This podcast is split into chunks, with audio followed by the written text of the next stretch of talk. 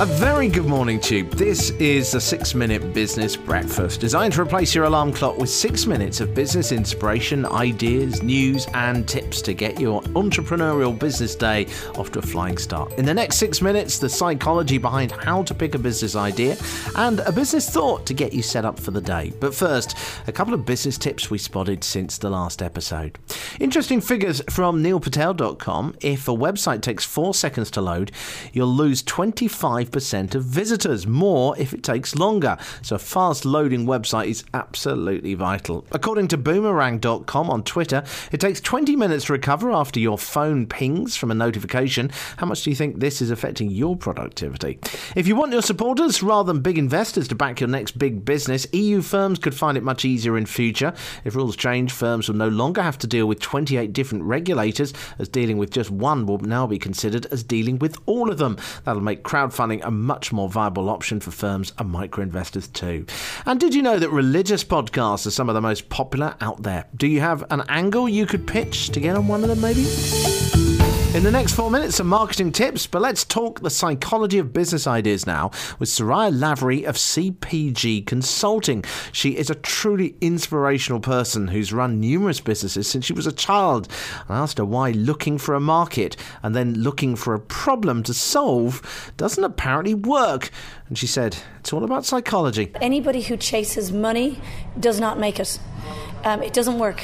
You need to follow your passion. If if you are just changing dollar signs, you will never be passionate enough, you will never put the work in, and you will give up long before. But, but how do you find something you're passionate about that will also make money? Because I think a lot of us are passionate about a few things. You have we? to find a problem that an audience is having and a solution for it.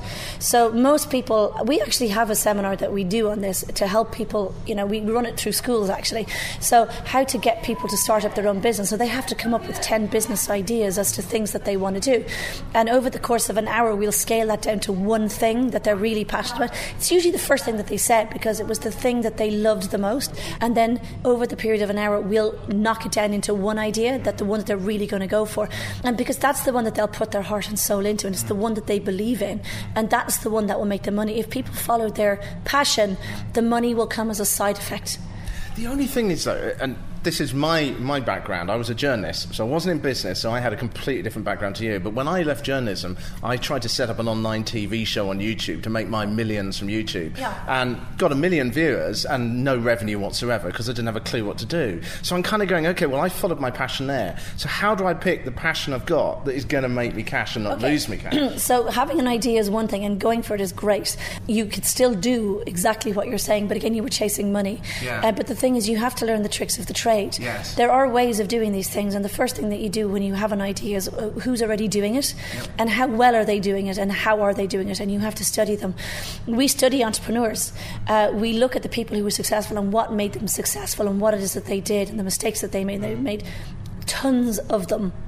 Most of them are not educated. Most of them don't have degrees. Most of them are not business people. They come from all kinds of walk, uh, uh, walks of life. Um, but they had a belief and a passion, and they were prepared to put the work in to make it happen. But all of the time, they were true to themselves. And they learned as they went along.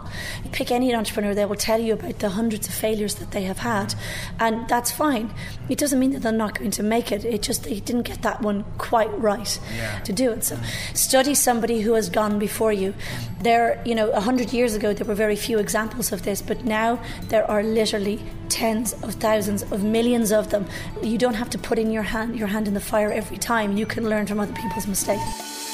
More from Soraya another day then. She's got some great tips on how to sell, getting investors, and where to get the best ideas for a business. Just have a look at c p g e x p dot com for more. That's c p g e x p, all one word, dot com for more.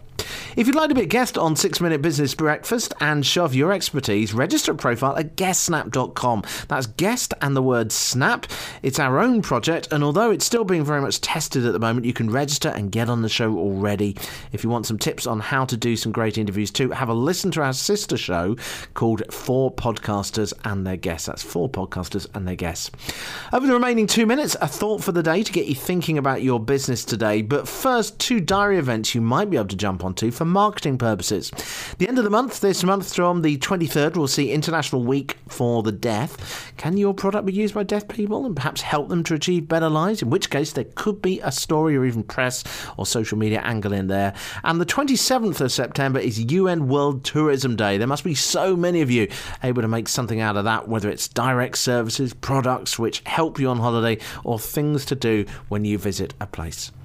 And finally, a thought for the day, and if you'd like to give a thought, perhaps you're a business coach, then do let us know by signing up to guest snap dot com and we will send you instructions. Much better to have other people coming on the podcast than me. But today, a thought I saw online.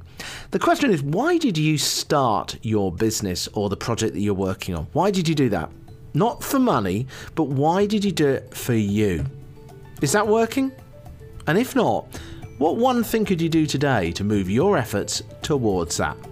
This has been your six-minute business breakfast. To be a guest, go to guest snap dot com. Do let us know any of your thoughts or comments on any of the issues in the programme on our Twitter feed. More next time.